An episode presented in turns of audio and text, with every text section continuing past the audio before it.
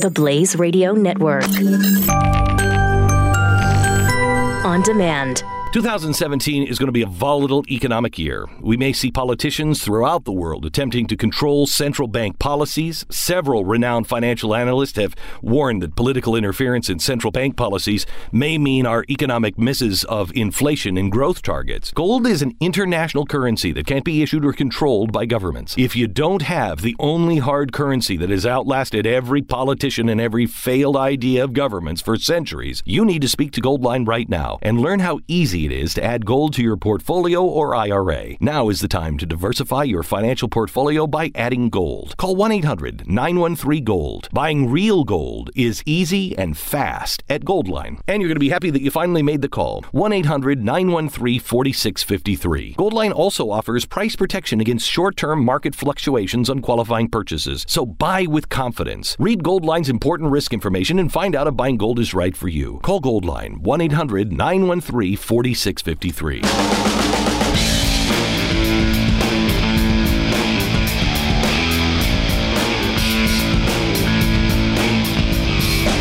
I wrote something about the persecution of Christians overseas this week, uh, specifically about um, this latest attack where 29 Coptic Christians were executed, martyred. And I make the point, uh, the the claim let's say, that we have it easy in this country, and and um, this point upset some people. So I want to expand on it, but I also want to say first of all that that. Um, that, and what people were saying, everyone will admit because they have to admit that, well, certainly compared to the Christians in a place like Egypt or Nigeria or uh, or Ethiopia or Afghanistan or Iraq or Libya or Syria or wherever, um, certainly compared with them, we, we have it easy. But there are many who said that taking that out of it, we still don't have it easy here. But I think we do if we understand the that in a certain way, and I want to talk about that in a second. But I also want to say, first of all, that what we should really be upset about is the fact that nobody cares really what's happening to these Christians. And okay, I can't say nobody. Some people do. Some of us are aware, uh, concerned, upset, maybe perturbed. But we all know, whether we admit it or not, that we don't react to the mass murder of Egyptian Christians like we would to the mass murder of Baptists in Alabama or Catholics in Maryland if if Muslim goons attacked a church in Ohio, burned it to the ground, killed the people inside, uh, like they've done in in uh, in many places around the world, it would be the only thing any of us talked about for days on end. And if Christians in this country experienced in a full year the sort of violence that Christians elsewhere in the world encounter in a day, I'm betting many of us would be screaming for a new crusade. We wouldn't just be concerned; we'd be furious, we'd be enraged, we'd be obsessed with this problem. But let's face the facts. That's not how any of us are really reacting to the very real and very current and very bloody persecution of our brothers and sisters a few thousand miles away. Why is that? And we know that the, the media certainly isn't giving it much coverage. And we've been conditioned uh, to care about things only to the extent that the media tells us about it. So, so there's that too. Um, but there, there, there's something else what's the real reason why we don't get as upset about it as we would if it were closer to us? And when I say, and I ask that, it's not a rhetorical question. I don't know the answer. I really, I, you know, I think about this all the time. People talk about it, just how we react to certain things, and uh, and I don't know what the answer is.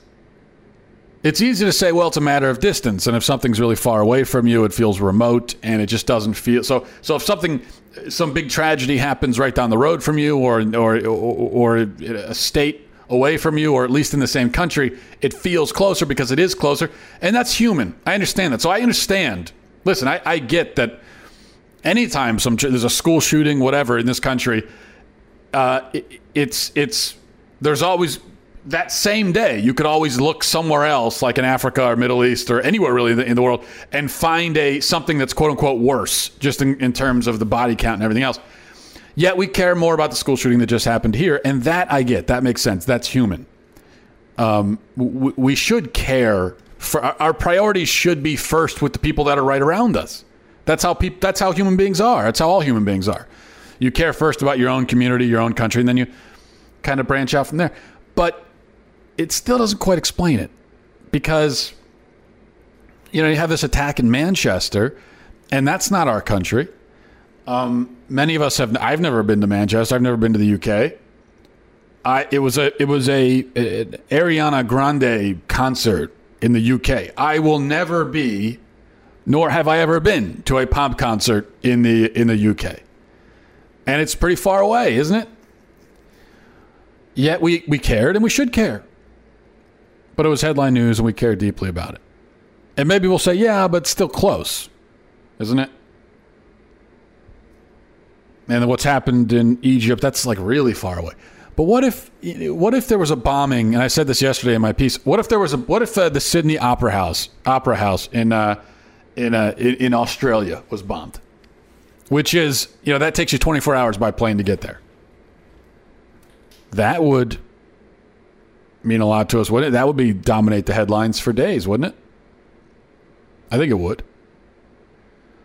So distance doesn't quite explain it, and I don't think it's racism either, because uh, I'm sure there would be outrage of epic proportions if you know black Christians were were gunned down for their faith in this. We, we that did in fact happen, as you know. It wasn't a religiously motivated attack; it was racial, but we had black Christians that were killed uh, in Charleston, and uh, it got a lot of attention as well as it should. So it's not the racial the racial angle isn't quite it. So what is it?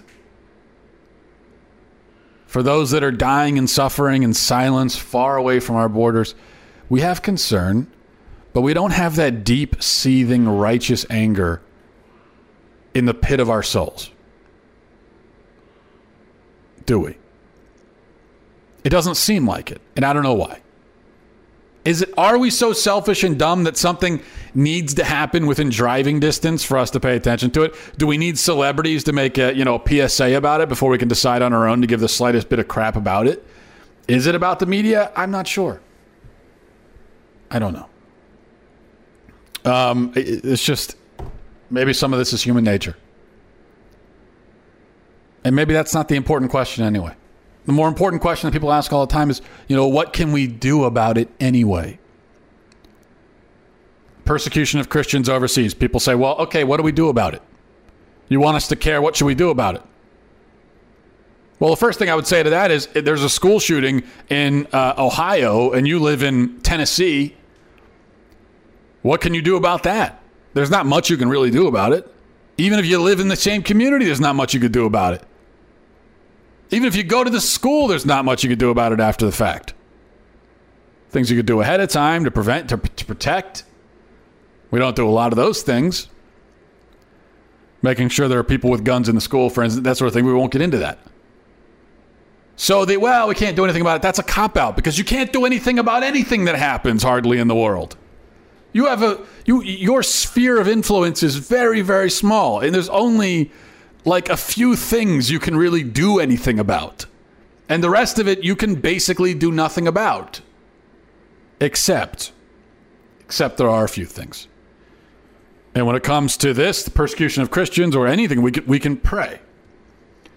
And sometimes we forget that prayer, it's not some, you know, exercise and sending good vibes in someone's direction. That's, we hear, uh, these days, the more secular version of saying, "Oh, I'm sending prayers out," we say, "Well, I'm sending my thoughts out."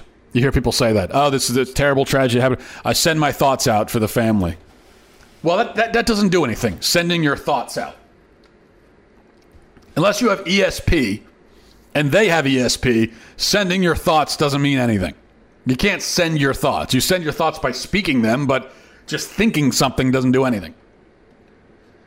Prayer, on the other hand, is a supernatural weapon for good. Prayer works. We should pray. And I think we tend to say about prayer, well, you know, it doesn't do anything. And if someone's not a Christian, I understand them saying that prayer doesn't do anything. Of course, they're going to say that. If someone's not a, I should say, if someone's not religious, they're going to take that approach to prayer, of course, because they reject the existence of God. So there's nobody to pray to. But uh, it's incredible the number of Christians who will say a similar thing. You know, prayer doesn't do anything. And they'll also say, well, I pray all the time. And it doesn't.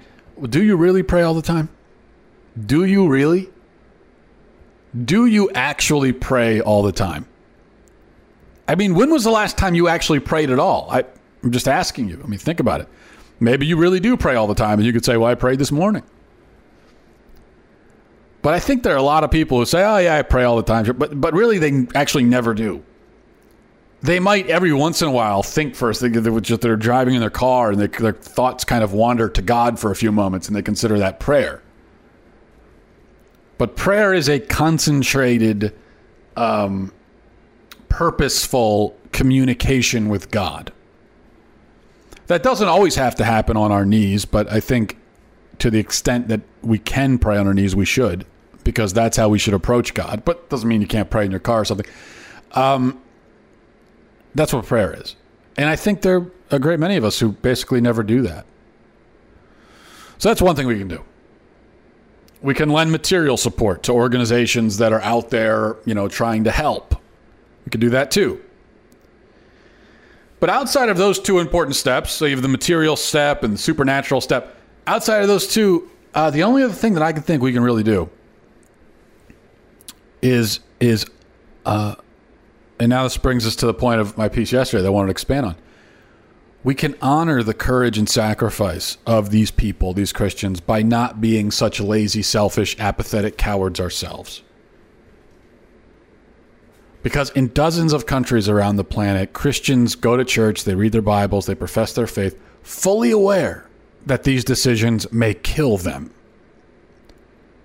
In many cases, they convert to the faith knowing their conversion may cost them their lives, and they do it anyway. But what about us? Church attendance on the decline. Many of us can't be bothered to drive a few minutes to an air conditioned building to worship with our brothers and sisters for an hour or two on a Sunday. And why? Why? We flee from church, from responsibility, and we don't even have churches blown up with people inside them like, uh, like they do in other places in the world. And, you know, we certainly can't be hassled to, um, if we can't be hassled to go to church, then we can't be hassled to stand by the more difficult and challenging aspects of our faith. So we kind of skim through the Bible, discarding every piece and part that doesn't suit the modern lifestyle and we sit up on a perch like gods and we construct a new religion for ourselves, one that permits abortion, pornography, premarital sex, adultery, gay marriage, whatever other sin we feel like indulging in. And um, we do all this as our fellow believer, believers are marched out into the desert and massacred for believing in the Word of God. Yet in America, we stand down, we cower, we whimper, we don't declare our faith.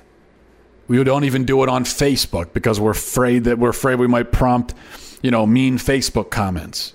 And I know this isn't true across the board, but but it might be more true about you than you want it to be and want to admit that it is. I, I get emails all the time from people who tell me they're too afraid to speak out against, you know, the gay agenda, the pro-choice agenda, or, or what have you, because of the blowback. But what is the blowback in our case? Pretty much exclusively angry internet comments and frowny face emojis. And this differs very slightly from the anti Christian blowback in the Middle East, which often involves actual explosives. Or, you know, being dragged out of your home, beaten, burned alive, hung from a bridge. It's pathetic.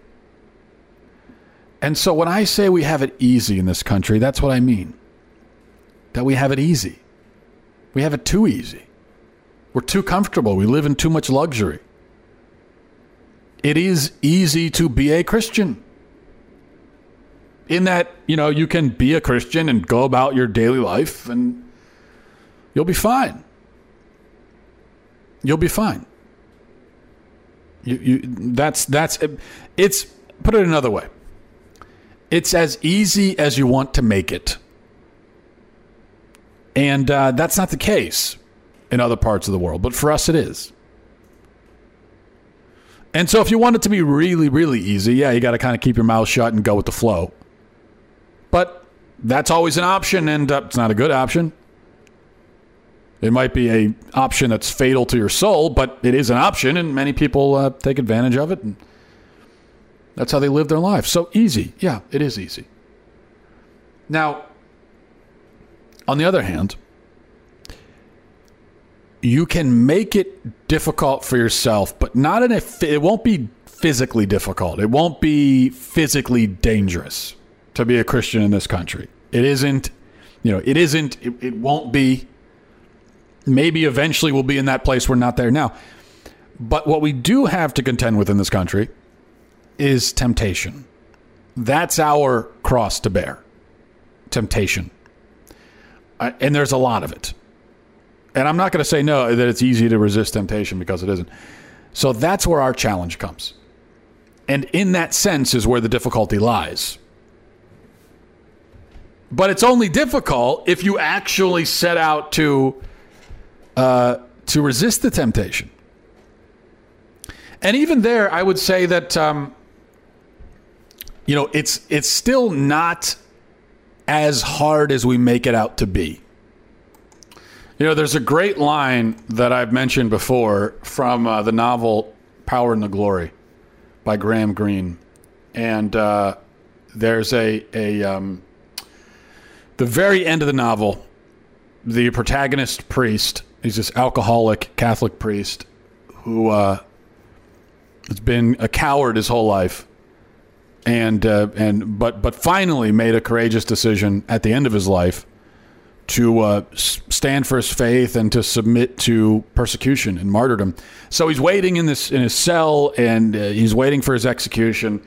And I just had to pull it up because there's this great great line at the end that, that relates, and uh, talking about this priest as he was thinking about his um, the fate of his eternal soul, thinking about his death that, that awaits him very soon.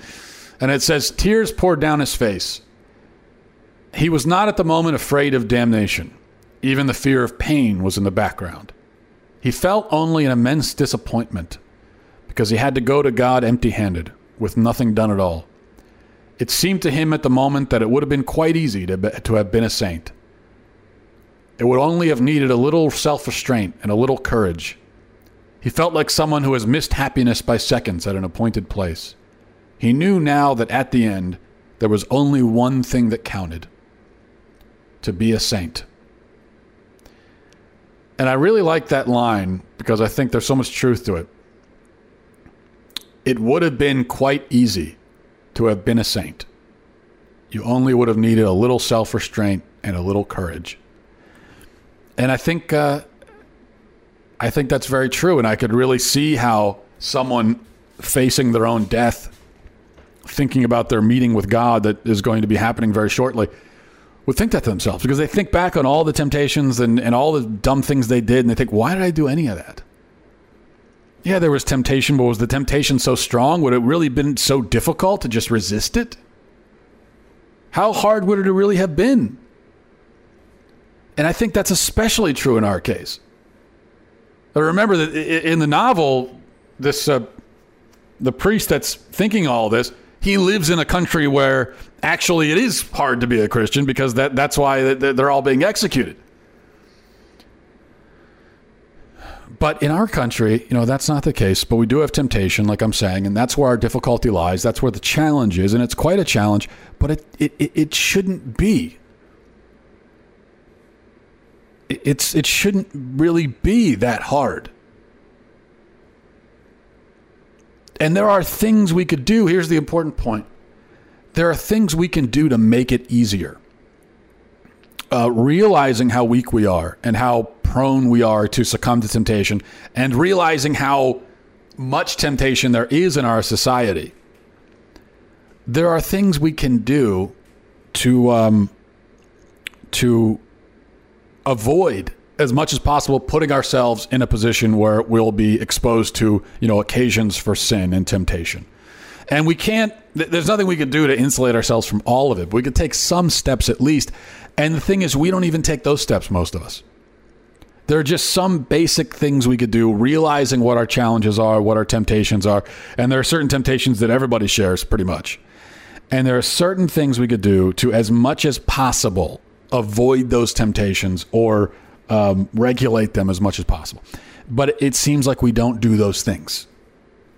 You know, just just little things like being very careful about the movies you watch and the shows that you watch and you know what you do on the computer. Um that kind of thing.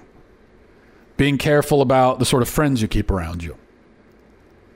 And how you carry yourself when you're in public and w- what you do for recreation the places that you go. I mean all these things these are basic things we could do and those things are easy we, we, now they might be difficult for us because we're so incredibly weak, but they're still easy. We have to face the fact that these are easy things that are hard for us because of how ridiculously weak we are. But they're that they still are easy. Like it's easy. It it is actually really easy to um just not watch TV that much, and therefore not expose yourself to a lot of the temptation that comes with that and a lot of the objectionable content that you're going to be exposed to and that will bring your mind into bad places. It, that's easy to do. But we don't do it. So I think it is important. I know I know when you say, well, it's easy to be a Christian in this country and people get upset because they say, well, it's not easy for me, it's hard. And I know it's hard for me for me too. But that's that tells you something about us. And we should always remember what makes it hard. It's like we basically make it hard on ourselves, as opposed to in other places in the world where it's going to be hard for you no matter what you do. Just in simply saying you're a Christian, you have exposed yourself to suffering and tragedy. Just in simply saying you're a Christian. That's not the case for us. We bring a lot of these problems on ourselves. And then we complain that it's so hard. Well, I say we don't really get to complain about that, do we? Because we're doing this to ourselves, and we shouldn't be. And that's, uh, I think, the the crux of the matter. All right, that's going to do it for me. I'll talk to you guys next week. I Chris J. Salus. Godspeed.